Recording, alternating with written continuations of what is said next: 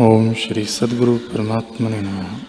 श्री वशिष्ठ जी बोले, ही राम जी, जैसे स्वप्न में मेघ गरजते दिखते हैं और यह दृष्टांत तो बालक भी जानते हैं कि जो प्रत्यक्ष अनुभव को छिपाते हैं, वे मूर्ख हैं।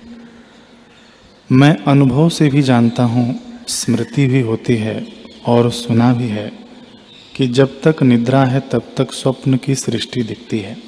और जागने पर उसका अभाव होता है। वैसे ही जब तक ब्रह्मा की वासना थी, तब तक सृष्टि। जब वासना क्षय हुए तब सृष्टि कहाँ रही? हे राम जी, जब वासना नष्ट होती है, तब अंतवाहक आदि भौतिक शरीर नहीं रहता।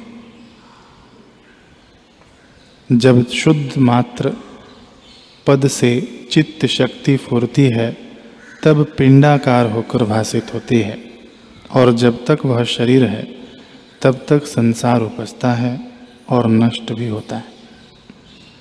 वैसे ही ब्रह्मा की सुषुप्ति में जगत लीन हो जाता है और जागृत में उत्पन्न होता है, क्योंकि ब्रह्मा के शरीर का सुषुप्ति में लीन होना ही प्रलय है। यदि कहिए कि इस शरीर के नाश का नाम महाप्रलय हो तो ऐसे नहीं है। क्योंकि मृतक हुए शरीर का नाश होता है और फिर लोक भाषित होता है। और जो कहिए कि जैसे वह परलोक भ्रांति मात्र है, वैसे ही यह भी भ्रांति मात्र है।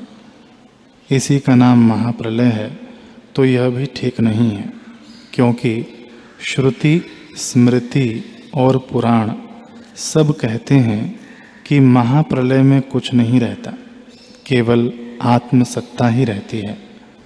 और जो कहिए कि परलोक भ्रांति मात्र है, इसका नाश होना क्या है? तो श्रुति और शास्त्र का कहना व्यर्थ होता है।